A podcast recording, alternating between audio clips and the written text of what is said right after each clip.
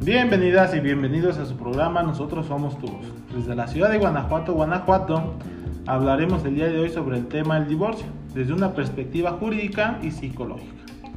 Nos estará acompañando el psicólogo Emanuel Vences Martínez y su servidor Eric Daniel Velázquez Bermúdez, licenciado en Derecho.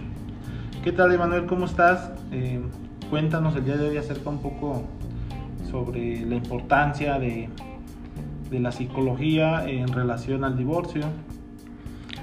Hola, ¿qué tal? Bien, muchas gracias. Y sí, como lo, lo mencionaba usted, licenciado, desde un principio, el día de hoy vamos a hablar sobre el divorcio. Eh, un tema un tanto complejo y, también extenso, eh, ya que hablar del divorcio, pues hablamos también de procesos internos y también de procesos externos que sucede que suceden eh, ya sea de manera individual y, y, también en pareja cuando dos personas pues optan por, por separarse. Entonces, pues para esto se van a tocar puntos, de, pues obviamente de un duelo, depresión, sentimientos de culpa, también vamos a hablar de impulsos agresivos que pudieran quedar hacia uno mismo. O impulsos agresivos, impulsos agresivos perdón, eh, hacia la pareja, la, persona con la, con la cual ya, ya, te separaste. Además de eso, también vamos a tocar puntos, y este a mí se me hace un punto muy importante que es el temor al fracaso. ¿Por qué temor al fracaso? Porque muchas personas cuando se separan, tiempo después, cuando ya deciden eh, compartir con, con, otra persona, es decir, deciden ya estar con, en pareja, este, tienen este, se les queda este, este miedo al fracaso. Después de divorciarse, ahora ya se les queda esta fantasía o esta idea de que las, todas sus demás relaciones también van a tender a fracasar. Así es, licenciado. Pues mire, eh, también vamos a hablar, bueno, vamos a tomar algunos puntos específicos sobre la tramitación del divorcio, la duración aproximadamente, este, también sobre los hijos en caso de, haberlos, porque bueno, en el entendido de que no todas las, las parejas pues, eh, matrimoniales tienen hijos. Sin embargo, este, la mayoría de ellos por lo menos tienen un hijo dentro del matrimonio.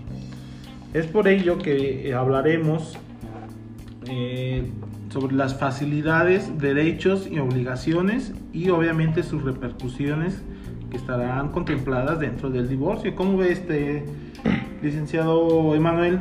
Si hablamos, este, pues ya una vez realizado el divorcio, eh, ya donde el juez dictó sentencia, se gira esta sentencia al, registro civil para que se emita la acta de divorcio. ¿Qué pasa cuando, cuando estas personas pues ya definitivamente se separan del hogar que vivieron durante años?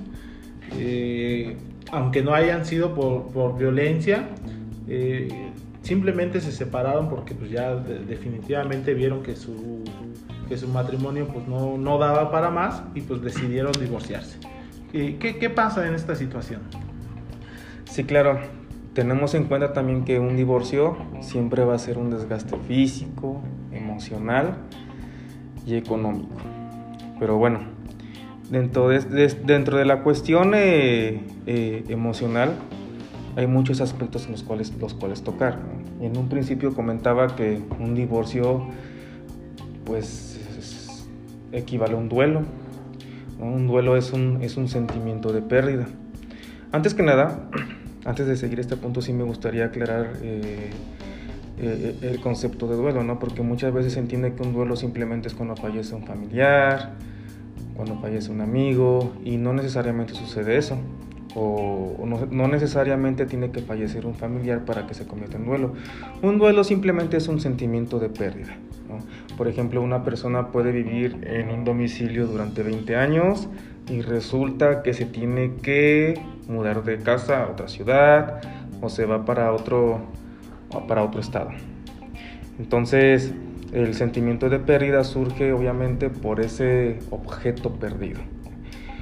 Cuando dos personas se separan, se vive un sentimiento de pérdida, es decir, como lo hemos comentado, un duelo, durante este duelo surgen diversas, eh, diversos procesos internos, eh, de sufrimiento también más bien, eh, de los cuales una, persona pues se, se, le queda arraigado. Hablamos de una depresión, hablamos de sentimientos de culpa y hablamos de impulsos agresivos. Claro que sí, este, estos, estos mm, bueno, en relación a, los asuntos que, que, yo llevo y he llevado, eh, durante la tramitación del divorcio que, que se realiza desde un principio, Normalmente la gente que se me acerca este, para, tramitar su divorcio, eh, y bueno, hablando antes de, comentar todo lo demás, debemos de entender que el divorcio es la disolución del vínculo matrimonial que, que, unía legalmente a dos personas. Ahora son dos personas porque la ley ya no contempla hombre y mujer, sino que ya también contempla eh, hombre con hombre, mujer con mujer, o sea, no, ya no importa el género. Sin embargo, eh, existen tres tipos de divorcio en el estado de Guanajuato. Todavía existe el, divorcio por causal, el divorcio voluntario y el divorcio sin expresión de causa. Y bueno, ¿cuál es el divorcio eh, en relación al, trámite de voluntario? Pues bueno, es la mayoría de los divorcios que, yo he llevado porque pues es gente que, eh, son dos, al final de cuentas no tienen hijos eh, y llegan a un acuerdo, ¿no? Finalmente encuentran la manera de no, pues que su relación ya no va bien, ya fueron a terapias, este, finalmente pues, ninguno de los dos eh, accede a una relación y por lo cual se tramita este, este divorcio que se llama por mutuo consentimiento, ¿sí? en la cual es, pues, las partes, este, la, pues bueno, ya sea la pareja, eh, necesitan pues divorciarse. Se tramita esto ante el divorcio, todo va bien, este, llegan y me firman, o sea, vienen al, al despacho, me firman este, el convenio, porque es un convenio de divorcio, y este, antes de, dar eh, eh, fecha de audiencia para, el desahogo de, este divorcio, se empiezan a tornar agresiones entre los dos. Entonces, eh, normalmente pues yo les comento pues, cuál es la situación ahora, porque ya no se quieren divorciar por, por mutuo consentimiento, ahora ya quieren una causal, ¿no? Es que él me agrede, es que ahora lo voy a ir a denunciar y es que me tiene que pagar tanto y si no me paga tanto porque él, él, trabajó y yo no trabajé, ella sí trabajó o al revés, ¿no? O sea, es dependiendo de la situación, pero normalmente es eso, o sea, se empieza a tornar, pero ¿cuál, cuál, cuál es este, esta metodología que nosotros implementamos los abogados? Pues decirles, ¿saben qué? Antes del divorcio o durante el divorcio, si es necesario que acudan con un psicólogo porque pues ya se me están tornando las, las situaciones pues, fuera, de, fuera de, mis, de mis facultades, eh, pues más que nada eh, jurídicas. Es por ello que pues quisiera saber también, mm, o bueno, si les puedes dar a entender a nuestro público, Emanuel, eh, los beneficios, ¿verdad? Este, durante el proceso de este matrimonio o pues obviamente pues, algunos puntos específicos o qué pueden hacer ellos para que se, se tranquilicen. Sí, claro. Eh, es, es, es, muy importante eh, esta, esta, cuestión ya a, posteriori de, de, una separación, eh, ya que, por ejemplo, a mí cuando me han llegado personas a mi consultorio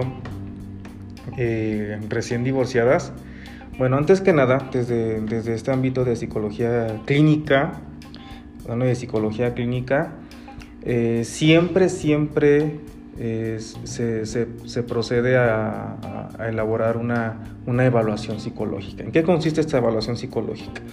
Bueno, al paciente en cuestión se le aplica una entrevista clínica y posteriormente se le aplican pruebas psicológicas. Entonces, mediante estas, dos, mediante estas dos cuestiones se elabora un diagnóstico clínico.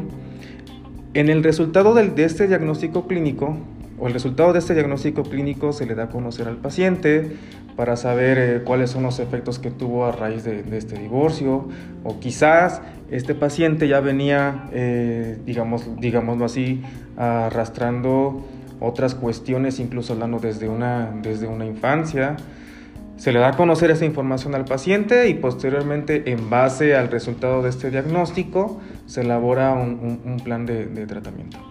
Ahora, hay muchas cuestiones en general, hablando de manera general, eh, hay muchas cuestiones eh, por las cuales atraviesa una persona que se está divorciando. Entonces hablamos de una depresión. Las características de una depresión, pues eh, siempre van a tender a ser una falta de apetito, o que simplemente la persona comience a, comer de más, es decir, un hambre, un hambre perdón, de una manera eh, insaciable.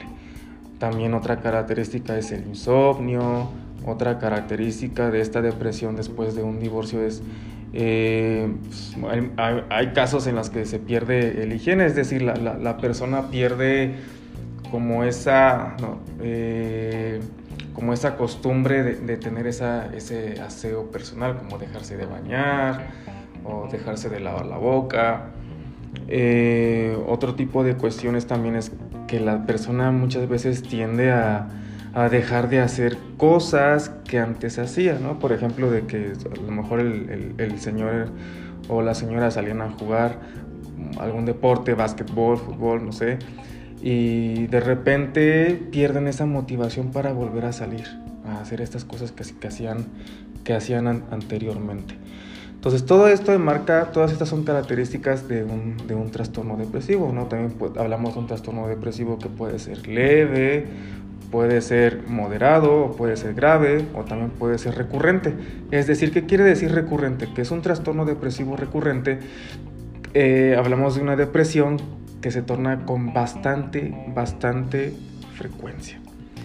Entonces es muy complejo y, muy doloroso para la persona que está atravesando pues una, una separación. Además, si eso le, le, tenemos en cuenta que la persona pues también tiene hijos, lógicamente pues que los hijos también van a salir afectados, no solamente por esta eh, disolución de, de, las personas, este, sino también al ver los niños, también a la mamá o al, papá que, ya no están juntos, también es, muy complejo para ellos, ya que este, pues el niño no, en, un primer momento pues no entiende qué, qué es lo que está pasando. Entonces, por eso siempre es aconsejable que siempre se le hable con la verdad a los niños. O sea, no importa, un niño siempre lo va a entender no importa que el niño tenga 4, 5, 6, 7 años de edad, 8 años, un niño siempre lo va a entender, lo va a entender, perdón, y se tiene que se le tiene que hablar con la verdad, es decir, al niño se le tiene que explicar qué es lo que está pasando, por ejemplo, algo así como eh, mira, hijo, eh, tu mamá y yo eh, nos conocimos y nos quisimos mucho en un principio, pero tuvimos problemas, problemas que ya no podemos resolver y no queremos afectarlos a ustedes o por no afectarlos a ustedes también y, también por un bien de nosotros mismos, pues decidimos separarnos. Entonces, al niño siempre se le tiene que explicar, eh, nunca se le debe de mentir. Por ejemplo, he visto casos en donde la mamá simplemente le dice al papá que al niño, perdón, que el papá se fue a trabajar y que después va a llegar y el niño pues se queda nada más esperando al papá y pues, pero pues nunca llega. Entonces son muchas consecuencias también eh, desde, una, desde una cuestión anímica que sucede también dentro de los, de los niños que tienen papás separados, ¿no? además de las mismas parejas o de las mismas personas de manera individual cuando surge este, un divorcio. Otra cosa también, también importante, eh, siempre hablando de, o aclarando este punto es que nunca, nunca eh, una persona, una pareja que se, que se separa, nunca le deben hablar mal, nunca se deben hablar mal uno de otro con un niño. Es decir, que ocupen al niño como un objeto de descarga. ¿Qué quiere decir esto? Que por ejemplo, si tu mamá o tu papá te quedas con la custodia del niño temporal o tienen este acuerdo mutuo de que la mamá se lo queda y cada papá o el papá, perdón, eh, cada semana. Cada fin de semana llega. Cada fin de semana este, llega por el niño, cada 15 días, no sé, depende. Este, pero durante ese tiempo que se queda con la mamá, la empieza, empieza la mamá a, a, decirle al niño, ay hijo, es que nos separamos, porque tu papá tuvo la culpa, este, siempre se iba a ver a otras mujeres o tenía otras personas, ya ves cómo... Y es, eso es bien común en, en, en, los divorcios que se tramitan, o sea, luego me, me ha llegado a asuntos donde... Eh, pues me toca defender a, lo, a, bueno, a, la, a, otra parte en la, la, cual pues está siendo demandada. Pues eh, te comento, no puedo hablar ya de, hombre y mujer, que sí, la mayoría de las parejas pues son hombre y mujer. Sin embargo, pues ya hay un, una perspectiva de género. Pero la parte que está siendo demandada siempre me llega y me dice, no, es que, es que tiene bien manipulado a, a mi hijo, a mi hija o a mis hijos, ¿verdad? En este caso de existir más de alguno. Me dice, es que voy por ellos y me dice, no, papá, es que no te puedo ver porque no le has dado dinero a mi mamá. O sea, prácticamente eh, van por un tema ya en el cual hasta los niños los involucran en un, en un pleito pues ya de adultos. ¿sí? Entonces es por ello que, que, que es muy importante saber el, el, la psicología que, eh, que ahora en estos tiempos y más en la actualidad sobre los derechos humanos que la psicología se está adentrando eh, pues en lo jurídico. Entonces, eh, por eso es que eh, quisiera eh, dar algunos puntos relativos a que pues, no necesariamente el divorcio pues es por mutuo consentimiento, ¿no? Está también el divorcio por sin expresión de causa. Y hasta la fecha la legislación estatal de, de, de aquí de, del estado de Guanajuato sigue contemplando las causales, ¿no? Eh, hay diferentes tipos de causales. No me las sé todas de memoria, pero las más comunes pues son por infidelidad, que son eh, por separación de cuerpos, por, este, por economía, etcétera. Entonces son, son, infinidades de causales, sin embargo, pues ya es muy raro utilizar esa, esas causales en, en, en la legislación eh, aquí en, en, el estado de Guanajuato. Ahorita existe más el divorcio por, eh, sin expresión de causa. ¿Cuál es este divorcio sin expresión de causa? Nada más es una de las partes de las cuales, eh, obviamente, de eh, la pareja, con una de, de, ellas que simplemente ya no quiere estar con la, con la otra persona, pues simplemente se divorcian, ¿no? Pero eh, me ha llegado un asunto eh, muy específico mmm, donde me dice, ¿qué cree licenciado? Que, que me quiero divorciar porque el, el papá de, de, de, mis hijos pues siempre ha sido muy violento conmigo, violento pues eh, económico, psicológico pues físico, pues, psicológico, pero siempre me anda diciendo que soy una cualquiera, soy una cualquiera que, que yo nada más sirvo para eh, pues para lavar trastes y que pues nada sirvo para pues para andar de chismosa en la tienda, dijo, porque cuando voy a la, a la tortillería hasta eso se, se, enoja, entonces siempre manda a mis hijos, y luego cuando llega con, con, mis hijos y se pone a platicar con ellos, pues les dice, no, es que tu mamá es una cualquiera porque dura las horas en la tienda y que no sé qué tanto, y les, y les ha de contar mal de, de nosotros. Entonces, yo creo que hasta ahí hay un, un problema pues ya, ya grave, ¿no? Porque eh, luego, eh, bueno, te comento, pues yo tampoco sé mucho de psicología, pero pues a, a, a, a, mi experiencia, pues quiere decir que pues, la señora también ya está, ha sido dependiente y, y llegó un momento, así clic, en el cual dijo, ya estuvo bueno, me quiero divorciar, ¿sí? Pero no quiero que, que, que él me pida, pues es como un mito, ¿no? Al final de cuentas, decir, es que si no me firma él, yo no me puedo divorciar, eso ya quedó en el pasado, ahorita ya nada más es simplemente ella, ¿no? Es un derecho fundamental que se llama el libre desarrollo de la personalidad. Sin embargo, eh, cuéntanos, Emanuel, eh, también sobre este divorcios violentos, porque hay divorcios violentos, hay divorcios pacíficos y hay divorcios, pues, ahora sí que voluntarios, ¿no? Pero, eh, ¿cuál es el, este, este divorcio violento? ¿Qué, consecuencias tienen pues, eh, por el tema de que pues, las mujeres o, la otra pareja eh, siempre han sido violentadas? ¿no? Normalmente el hombre es el que violenta es el que trabaja, es el que sostiene económicamente, y pues no les da dinero, les pega, les dice, y pues vienen muchas consecuencias psicológicas a raíz de, ese divorcio.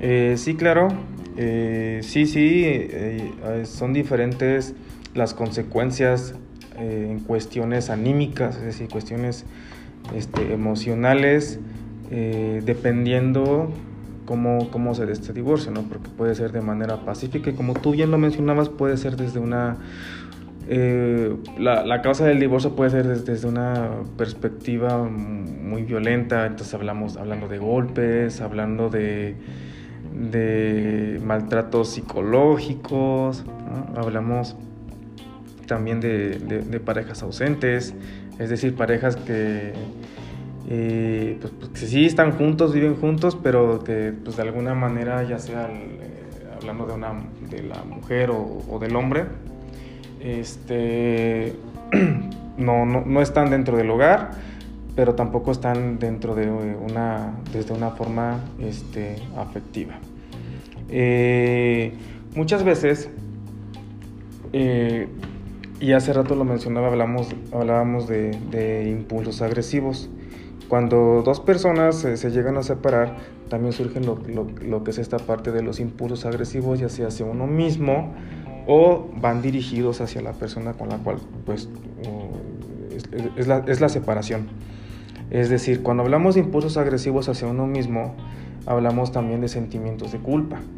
Por ejemplo, hay mujeres que sí, como tú, lo mencionabas, son violentadas, pero sin embargo quieren seguir con esa con esta misma pareja. Es decir, muchas veces creen erróneamente que, que por amor este, por amor, esta persona que las está violentando va a cambiar.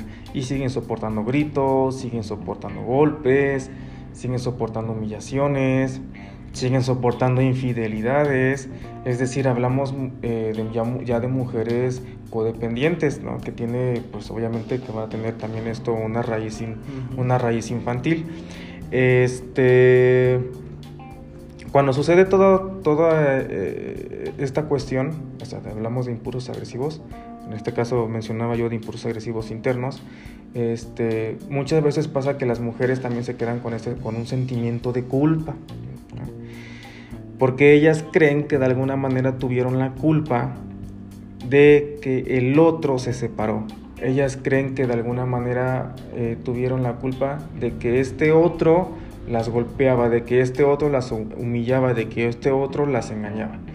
Este sentimiento de culpa lo que, lo que hace simplemente es generarle sentimientos depresivos. Estos sentimientos depresivos no van a parar hasta que de alguna manera se llegue a solventar o se repare este sentimiento de culpa. Y aquí empieza lo que es este proceso de, psicoterapéutico, ¿no? de cómo vamos a solventar o cómo vamos a tratar este sentimiento de culpa, porque es complejo. Digo, no va a bastar con que simplemente, o sonaría absurdo que la mujer este, le vaya a pedir disculpas a la persona que, que le pegó, no, así de, oye, pues discúlpame por, perdóname por, por, porque me golpeaste, ¿no? O sea, suena bastante Por eso es un tema bastante, por eso lo mencionaba en un principio que es un tema bastante complejo, porque hablamos de cuestiones internas bastante complejas que suceden eh, cuando el divorcio se da, se, da, se da de esta manera. Entonces, por eso siempre en psicología vamos a hablar de caso por caso. Es decir, por eso se elabora un diagnóstico clínico, vemos los resultados de este diagnóstico clínico y sobre estos resultados se establece un tipo de o este tipo de tratamiento que le va a funcionar para esta persona. Así es, y fíjate que un tema, eh, más bien un punto importante en el cual tomaste hace un momento, eh, que se llama eh, bueno, nosotros jurídicamente se le llama alienación parental.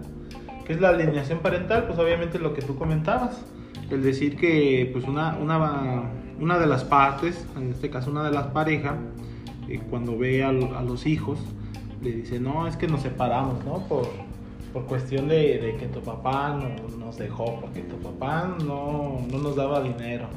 O no, es que fíjate que tu mamá andaba con otro hombre, ¿no? Y al final de cuentas, eh, creo yo, y no lo creo yo nada más, este, creo que también varios colegas y, algunos profesionales en, psicología saben que, que aún así si se separan, pues nunca van a dejar de ser familia, ¿no? Al final creo que los hijos lo siguen viendo como familia, entonces creo, creo que también es muy importante que una vez que se haga la separación, de, o sea, la, la disolución del vínculo matrimonial, o sea, el divorcio, pues es importante acudir no nomás este, en este caso la persona que solicitó el divorcio, sino pues en realidad pues toda la familia. ¿sí? Puede ser hasta abuelos, abuelas, eh, obviamente de, pues, en este caso son paternas, maternas o de los dos, ¿no? ¿Tú qué piensas alrededor de esto, Manuel? Sí, claro. Eh, muchas veces tenemos a, los niños, bueno, siempre van a ser, este, así que los no, los, no culpables de esta separación. Sin embargo, hay muchas consecuencias que pasan en los niños. Muchos niños, por ejemplo, eh, optan por echarse la culpa de esta separación y, o sea, es muy real que un niño eh, literalmente lo pueda manifestar de manera verbal o simplemente lo manifieste de manera simbólica con sus comportamientos, que ellos mismos son los culpables de la separación de sus padres. Entonces es, es gravísimo. Es, algo muy grave porque se le está creando una afectación al niño que si no se trata pues va a ser irreversible y vamos a tener a niños obviamente ya niños depresivos, niños con problemas de aprendizaje, niños bastante agresivos, niños, ya no quiero meterme en el tema del bullying, pero niños que por ejemplo si, llegan a sufrir bullying no encuentran una manera de cómo defenderse, ya que pues están inmersos todavía en esta, en esta, en esta depresión. Entonces, hablamos también de niños eh, con una identificación hacia una de las partes.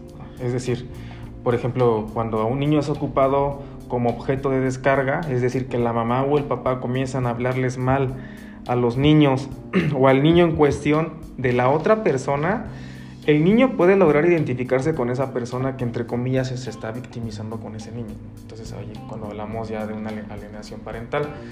Eh, y esto obviamente que es, grave, que es grave porque el niño va a tender a, le van a, a nacer impulsos agresivos ya dirigidos hacia la, hacia la contraparte. Y obviamente, como hablamos de un papá o de una mamá, estos impulsos agresivos hacia la contraparte, digamos que se van a convertir también hacia una vuelta hacia la propia persona del niño, ¿no? Porque vamos a tener después a niños eh, con problemas con figuras de autoridad, es decir, que niños que no respetan a sus maestros, eh, no los obedecen, a sus, a sus, mismos papás, sobre todo al, al, al de la contraparte. Y si esto no se maneja, obviamente que van a crecer estos niños entre una pubertad, una adolescencia y una, una, adultez, que van a seguir con, estos, con estas mismas problemáticas con sus figuras de autoridad.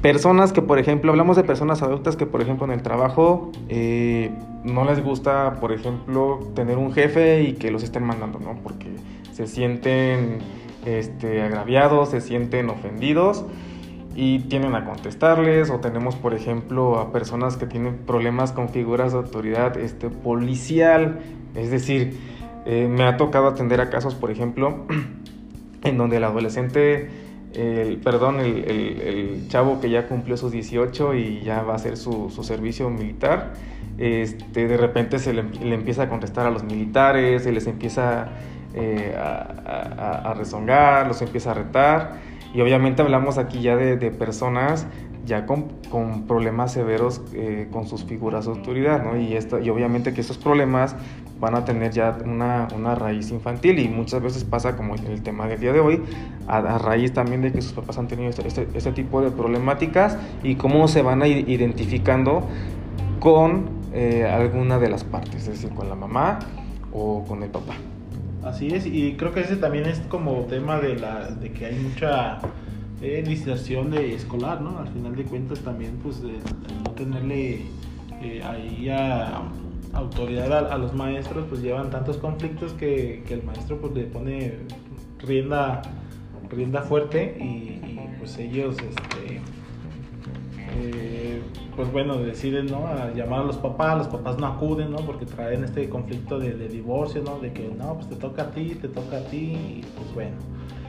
Eh, el tema es, es, muy amplio al final de cuentas, eh, es un divorcio, hay muchos tipos de divorcios, hay muchos tipos de, terapias, como tú comentas, Emanuel. se nos acaba el tiempo el día de hoy, pero daremos más a conocer el siguiente, el siguiente capítulo. Estén atentos, les estaremos informando. Y pues eh, bueno, cualquier cosa, estamos en la ciudad de Guanajuato, Guanajuato. Eh, muchos lo conocen como ciudad capital, ¿sí? el Cervantino, donde muchos lo conocen. Y para esto pues vamos a dar nuestros números de teléfono. Por si tienen algunas dudas, nosotros les podemos dar asesoría eh, gratis para que pues resuelvan sus, sus, dudas, sus comentarios, algunas preguntas que tengan. Y pues, ¿por qué no? Nosotros los atendemos con toda, con toda confianza y con toda libertad. El número del, del psicólogo eh, eh, Manuel Vences Martínez. Sí, sí, este, sí, perdón. Sí, claro, este, como tú bien lo comentabas, pueden, pueden comunicarse eh, con cualquiera de nosotros, este, ya sea desde alguna duda que tengan en esta área de, lo que es este, psicología o desde esta perspectiva o desde esta mirada jurídica. Bueno, mi, mi número de teléfono se los comparto, me pueden mandar un, un, WhatsApp, yo con gusto, o me pueden marcar, yo con gusto los voy a atender. Mi número es eh, LADA 777-233-7940, lo, lo repito. 777-233-7940. Eh, en Instagram me pueden encontrar como psic.emanuelvences. Y bueno, me pueden dejar mensajes y yo con gusto los voy a estar respondiendo. Así es, y bueno, les agradecemos este, mucho eh, eh, a esta a este, este tema que se, que se realizó. Y pues también yo les pasaré mi, mi, número telefónico, este es personal, para si tienen alguna, alguna asesoría que les pueda brindar con toda confianza, yo se las brindo gratuitamente. Es el número 417-116-1531. Eh, Lo repito nuevamente, 417-116-1531 por lo cual estaremos ahí brindándoles atención personalizada y pues bueno, Cualquier cosa, pues quedamos a su orden. Y gracias y buen, buen día a toda la, a toda la asistencia que tuvimos eh, en este programa que fue el divorcio. Gracias, nos vemos hasta, hasta pronto. Hasta luego.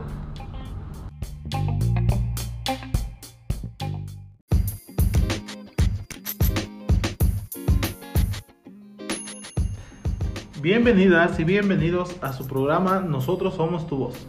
Desde la ciudad de Guanajuato, Guanajuato, hablaremos del tema del día de hoy sobre el bullying, en el cual nos estará acompañando el psicólogo Emanuel Vences Martínez y su servidor, el licenciado en Derecho, Eric Daniel Velázquez Bermúdez.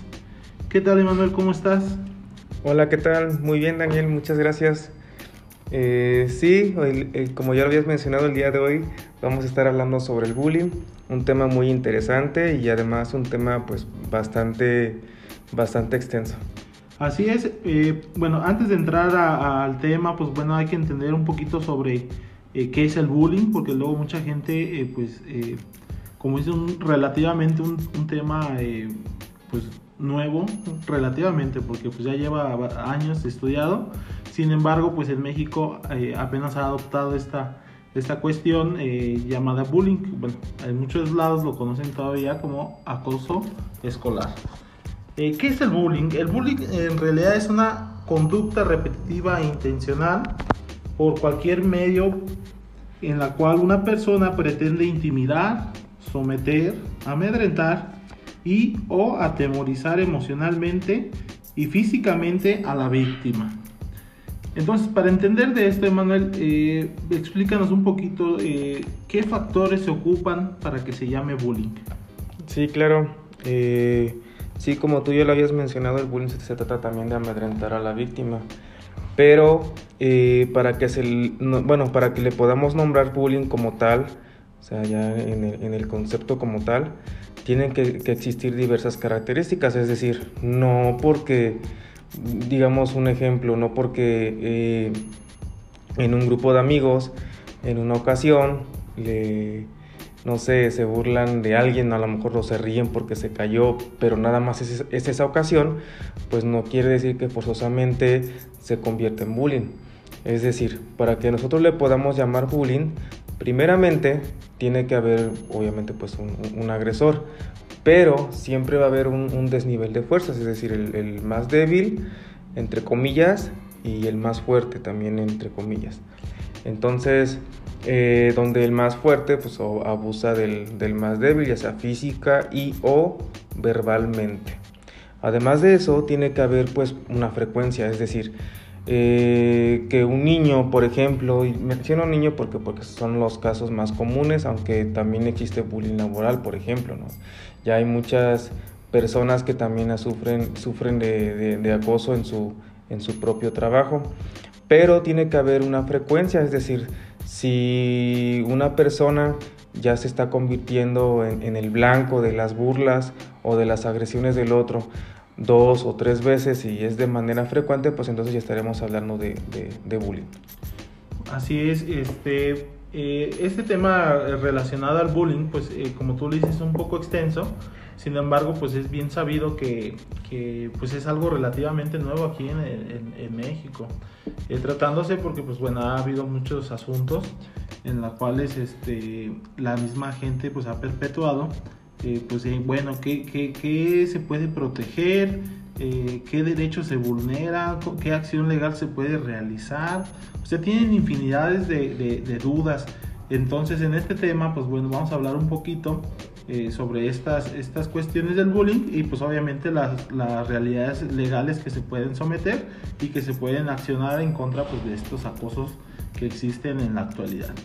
Eh, los derechos humanos que se vulneran eh, dentro del hostigamiento escolar y, a lo mejor hasta laboral, porque bueno, como tú lo dices, ya no es necesariamente solamente eh, en una sola parte, que es en la escuela, que donde se, se frecuenta este bullying, sino que también pues se relaciona pues fuera, dentro, fuera o dentro de las instituciones o hasta en sus lugares de trabajo. Eh, los derechos que, humanos que se vulneran en, esta situación, pues eh, es a la vida libre de violencia, que es la, fundamental en la cual, pues obviamente México está eh, contemplado que pues es muy violento, ¿no? Por todas las cuestiones que, que, se están viendo hasta, hasta hoy. Pues bueno, e, esta, este derecho humano que se, que se vulnera, que es a, la vida, a una vida libre de violencia. Además, bueno, se cuenta eh, con una facilidad de que estos se, deben de proteger. ¿sí? Eh, ¿Cómo se defienden, cómo se combaten eh, ante esta, ante esta hostigamiento o hasta en este acoso? Bueno, los derechos humanos, pues bueno, existen sus procuradurías, las procuradurías de protección de los derechos humanos, y en este caso, hablando de niñas, niñas, adolescentes, pues existen las procuradurías de protecciones de niñas, niñas, adolescentes, tanto del municipio como del estado y de la federación. ¿sí? Eh, estos que garantizan, pues bueno, la buena gobernanza, el acceso a la educación y a la salud. Existe aparte en el, aquí en el estado de Guanajuato eh, una ley que se llama Ley para la Convivencia Libre de Violencia eh, en el entorno escolar. Y esta, pues bueno, protege eh, el cuidado de, de estos mm, acosos dentro de, de, unas instituciones escolares, pues bueno, para que los niños pues vayan seguros, vayan con esa confianza de que van a ir a, la escuela, pues no se les va a agredir ninguna, eh, pues ningún, no se les va a vulnerar más bien este, ningún derecho, pues bueno, como bien lo sabemos que, la, la escuela, bueno, eh, antes de la pandemia pues era la segunda casa De, de, los niños porque pues prácticamente son ocho horas las que conviven dentro de, esta institución y, y, obviamente los directivos de esta escuela, los, secretarios de la educación, eh, el personal que está adscrito a, la educación, a, la institución, eh, pues bueno, deben de garantizar toda esta situación sobre la violencia que existe o el acoso y hostigamiento eh, en, los lugares de, donde se frecuenta este, este tipo de, violación. Eh, a ver, cuéntanos un poco, Emanuel, este, ¿cuántas formas de bullying existen en la actualidad? O, bueno, ¿cuántas formas de, bullying existen eh, aquí este, dentro del acoso escolar? Sí, claro. mira,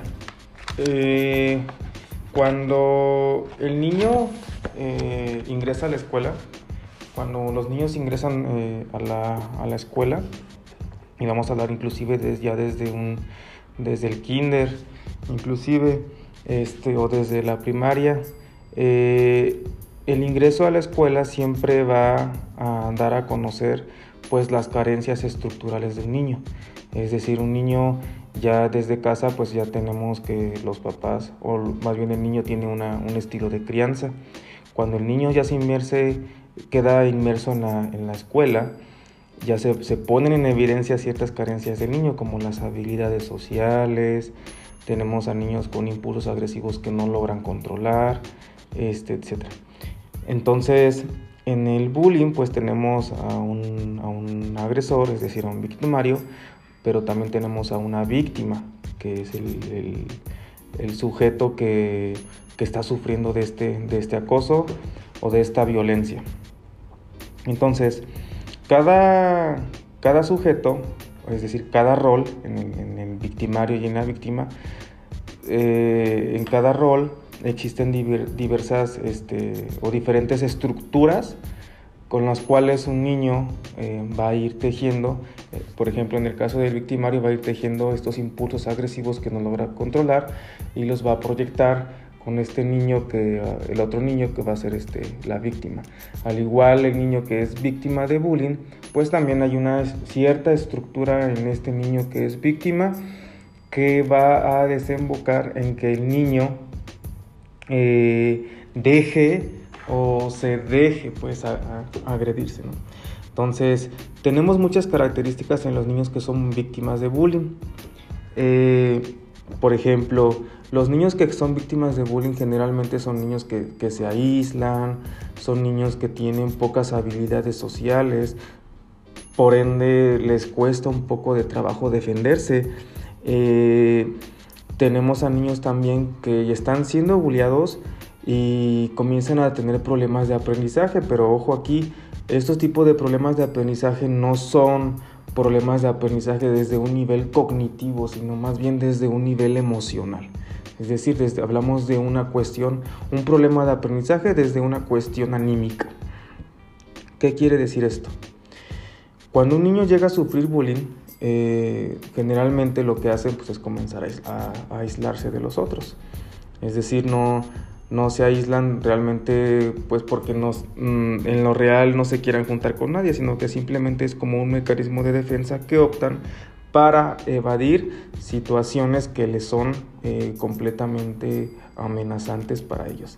Generalmente los niños que sufren víctima de, de, de bullying vienen desde casa, eh, por ejemplo, muchos de, me ha tocado tener pacientes eh, niños este, en donde su estilo de crianza es, meramente un poco tirano, por poner esa palabra. Es decir, tenemos a padres muy, muy estrictos, eh, en los cuales ejercen un cierto control sobre, sobre ese niño, es decir, no, no, no, lo, dejan, no lo dejan ser, en otras palabras.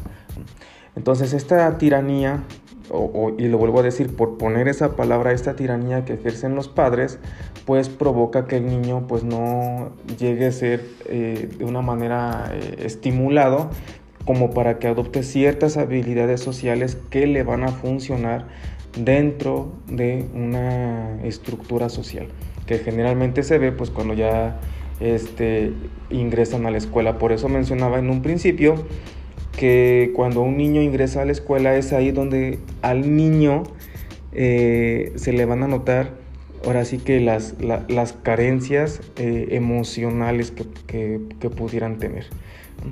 Entonces, eh, y esto es bastante grave porque hoy en día pues es bastante, bastante común el bullying dentro de las escuelas.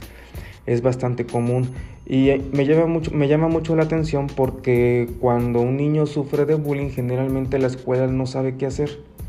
O sea, realmente una escuela primaria no sabe qué hacer. ¿Qué hace una escuela primaria? Por lo regular una escuela primaria cuando notan casos de bullying dentro de sus instalaciones, eh, lo que hacen muchas veces es de que, por ejemplo, expulsan al niño que está ejerciendo el bullying, ¿no? O simplemente van a llamar a sus papás, llegan a pueden llegar inclusive a un acuerdo de que si se va a seguir portando mal este niño, este, lo pueden expulsar o va a influir en sus calificaciones, etc.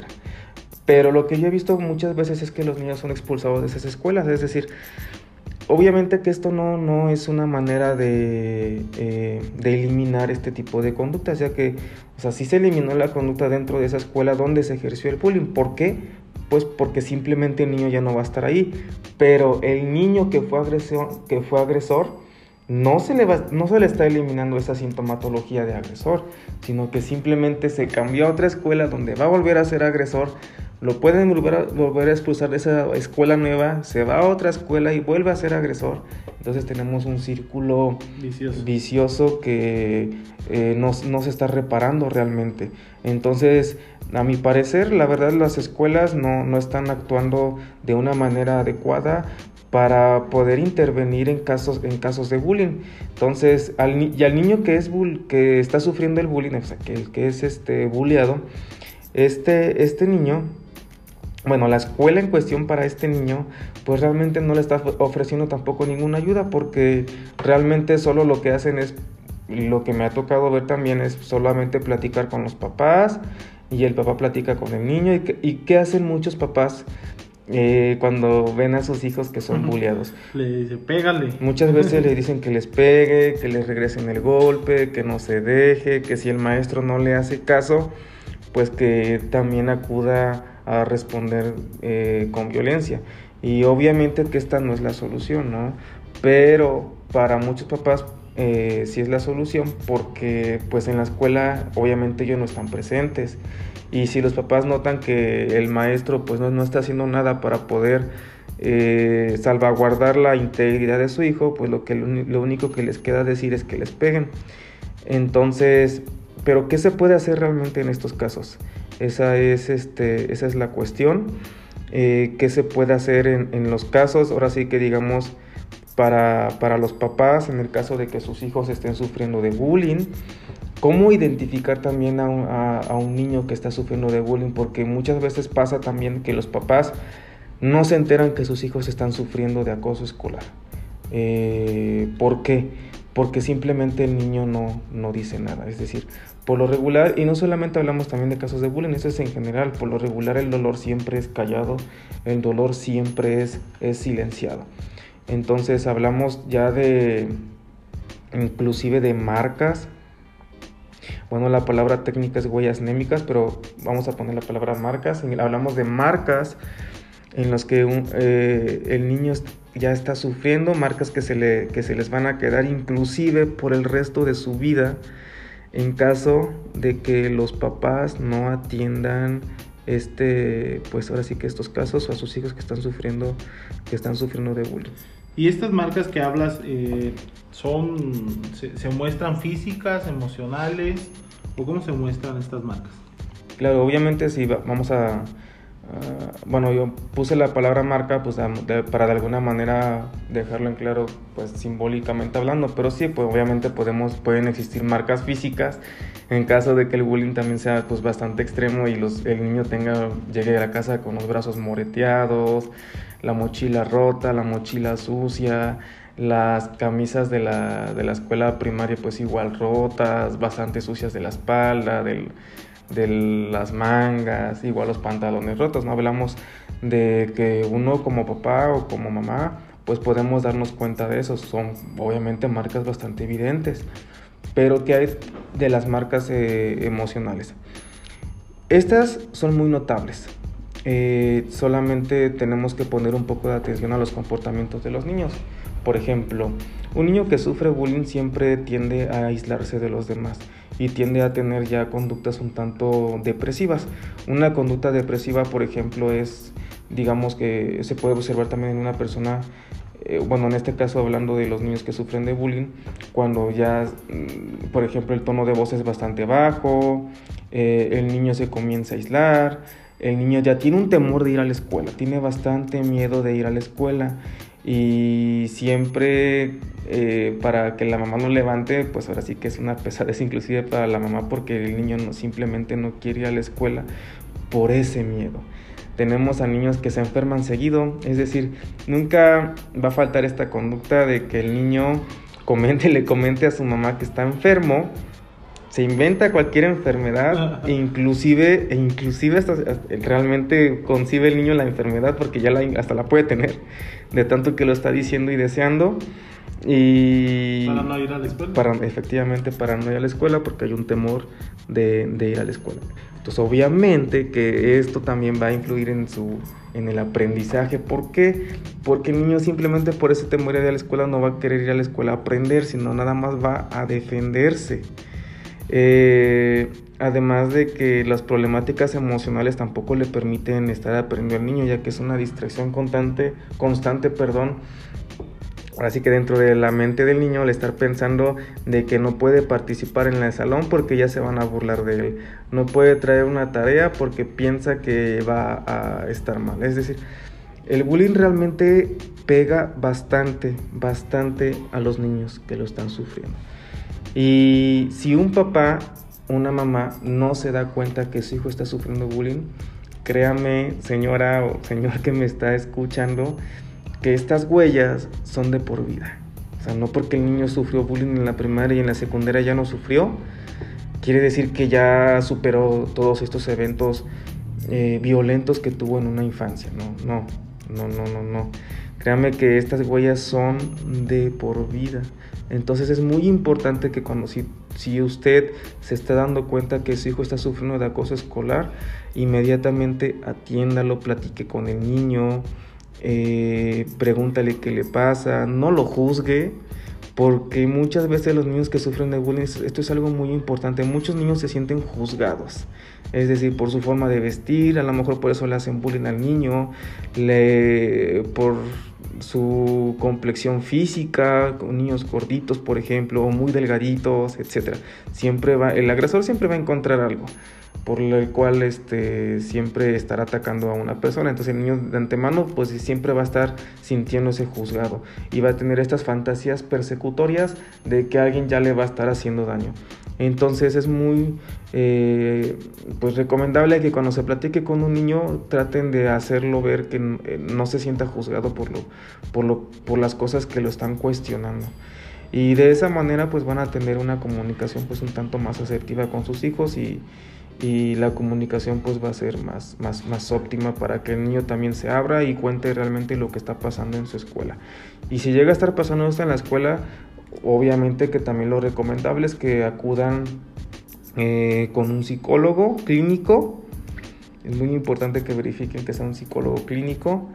Eh, le elabore un diagnóstico, les diga qué es lo que está padeciendo ya su hijo y de esa manera pues ya que se procede a a dar el, tratamiento correspondiente. Así es, y fíjate que, un, punto muy importante que tú hace unos momentos mencionaste, el cual es eh, eh, qué debe de hacer la escuela eh, pues, para resarcir el daño.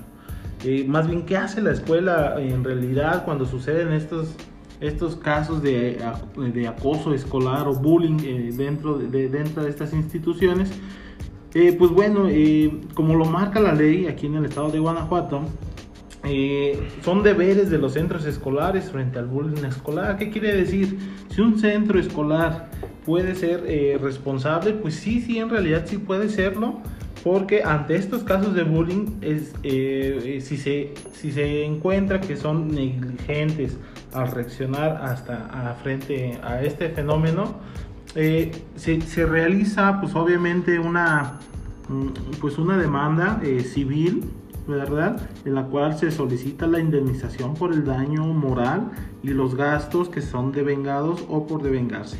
¿Qué son los gastos devengados y por devengarse? O sea, los devengados pues obviamente son todos, los, todos aquellos trámites que se, que se realizaron o que se gastaron eh, pues durante la tramitación de este juicio, ¿verdad? Y los devengados pues obviamente pues ya una vez que se determina mediante un mediante un psicólogo clínico en el cual eh, se elabora pues un peritaje, se hace una, unas pruebas eh, psicológicas y de ahí determina cuántas sesiones eh, se van a realizar y durante cuánto tiempo. En este caso puede ser que a lo mejor una sesión durante una, cada semana durante tres años, pues esa es una reparación del daño, ¿verdad? Y aparte, pues bueno, pues por todos los gastos que se realizaron, estudios, ropa escolar, materiales, didácticos, etcétera. Entonces todas estas cuestiones pues eh, sí, sí, sí repercuten porque eh, normalmente como tú lo comentabas Emanuel, Eh, las escuelas y normalmente los maestros no tienen esa, se le puede decir empatía, pues para atender estas situaciones, ¿no? Al final de cuentas, pues nada más no erradican o no tratan de, de, resarcir el daño, pues en, en, frente a este fenómeno, ¿verdad? Que es el bullying, que es bastante grave, o sea, hemos visto, pues, niños que se hacen el, ¿cómo se llama? El cutting, o sea, traen las, traen las manos o las piernas que se cortan con alguna navaja, con, con las tijeras o con, con cualquier este, mm, objeto punzo cortante. Entonces, eh, todas estas, estas controversias que se han realizado, y pues que, o sea, dice mucha gente, eh, pues es que la escuela no me garantiza esa seguridad cuando pues sí tienen la obligación de garantizar esta, esta seguridad eh, hacia una, una, vida libre de violencia y pues más dentro de una, una institución escolar. Entonces, eh, Emanuel, ya por último, ya que se nos está terminando el tiempo, eh, algunas recomendaciones que, que les puedas este, a, nuestro público para que identifiquen el bullying dentro de sus hijos, porque bueno, algunas personas no entendemos todavía que si a nuestros hijos le están haciendo bullying, ¿no? Al final de cuentas, eh, luego pensamos que eh, llegan nuestros hijos y nos dicen, es que me está pegando y lo único que hacemos es decirle, pues no te dejes, ¿no? Eh, pero sin saber que pues esto es, pues en realidad un, un, daño severo emocionalmente y pues hasta físico, ¿no? Porque hay muchos, muchos niños que luego están gorditos y hasta enflacan o no comen o vomitan, pues por el tema de que ya no les digan gordito, ¿no? Entonces, ¿qué recomendaciones eh, nos, darías o le darías al público para que identifiquen el bullying, Emanuel? Claro, este sí, bueno, eh, bueno, primeramente, eh, como lo, mencioné en un principio, en el bullying pues existe la, víctima y, existe el victimario. Y cada uno de estos roles se comprenden de, diferentes tipos de, o diferentes estructuras. Entonces, este, esto quiere decir que el bullying no, no viene obviamente o sea, de la escuela, es decir, un niño que es agresor no nace siendo, siendo agresor, un niño que es víctima no nace siendo la víctima pues de todos, o sea, es una crianza que se va generando y que se va dando y que va a desembocar cuando el niño ya está inmerso en una estructura social. generalmente, pues obviamente va a ser dentro de una escuela, en donde ya inmerso en esta estructura social o en esta, o, en esta escuela, el niño va a dejar entrever todas sus carencias. Que, va a estar teniendo, ya sea que no puede controlar sus impulsos, hablando de niños agresores, este, niños con carencias de habilidades sociales, que no se pueden defender, etc. ¿Cómo nos identificamos?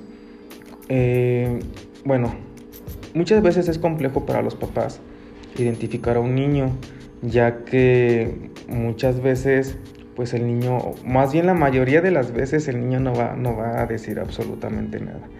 Y es difícil esto porque si el niño no dice nada y, tenemos a papás que posiblemente no estén atentos a las conductas de sus hijos, pues va a ser difícil, muy difícil que lo logremos identificar, a menos de que un tercero se lo esté, se comentando. Pero en el caso de niños, de niños que sufren de bullying, una manera de identificarlos es eh, viendo también ciertos tipos de características depresivas que tengan. Es decir, un niño que sufre bullying va a tener siempre características depresivas. El niño se va a comenzar a aislar de todos. Por ejemplo, va a llegar a su cuarto y se va a encerrar en su cuarto, no quiere platicar con nadie. Eh, niños que solamente a lo mejor quieren estar durmiendo o que solamente quieren estar en los videojuegos o que solamente quieren estar viendo la tele, es decir, están buscando actividades que les, que les produzcan una realidad alterna a la realidad que, está, pues, a, la, realidad que tienen que, están sufriendo de bullying o de violencia.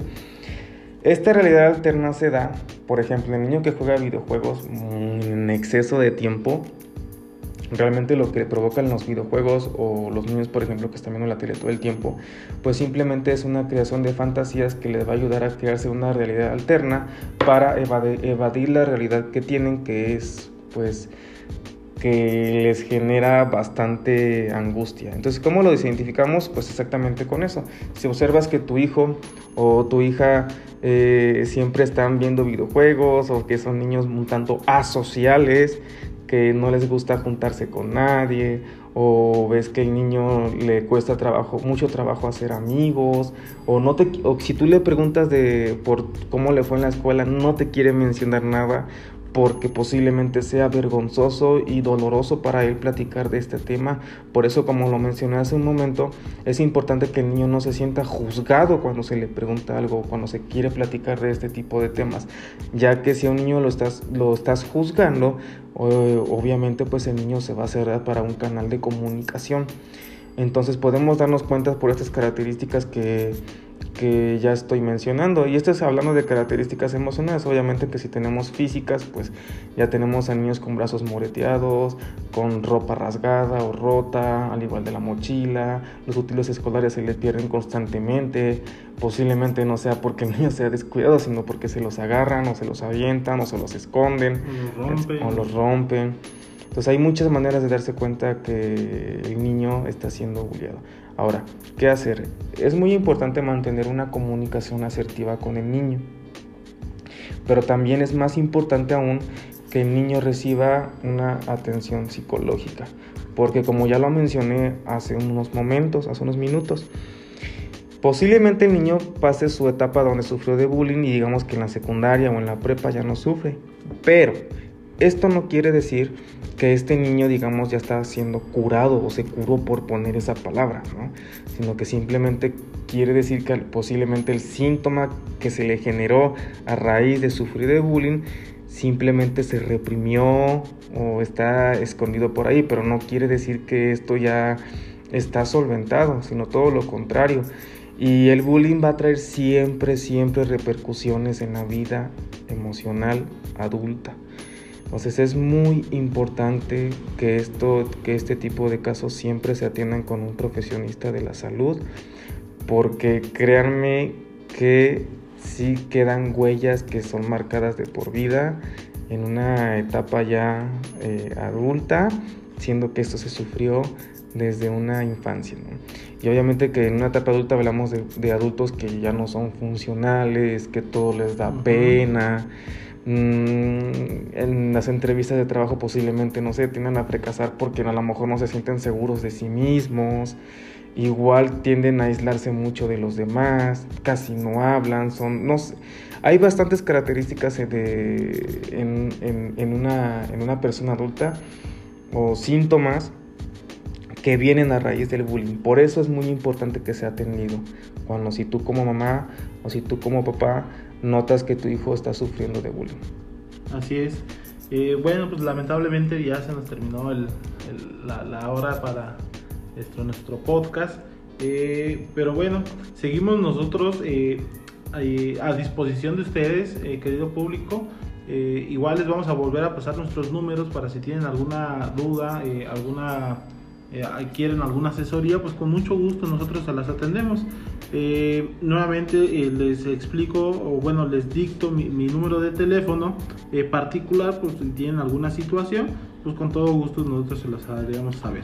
Mi número de teléfono es 417 116 1531 lo repito nuevamente es 417 116 1531 Sí, claro, y a mí me pueden encontrar en redes sociales, en este caso, bueno, en Instagram, como psic.emanuel con una M, vences. Y mi número de teléfono es 777 777 233 7940. 777 233 7940. Muy bien, querido público, pues le agradecemos mucho por escucharnos y pues cualquier cosa estamos para servirles. Hasta luego. Hasta luego.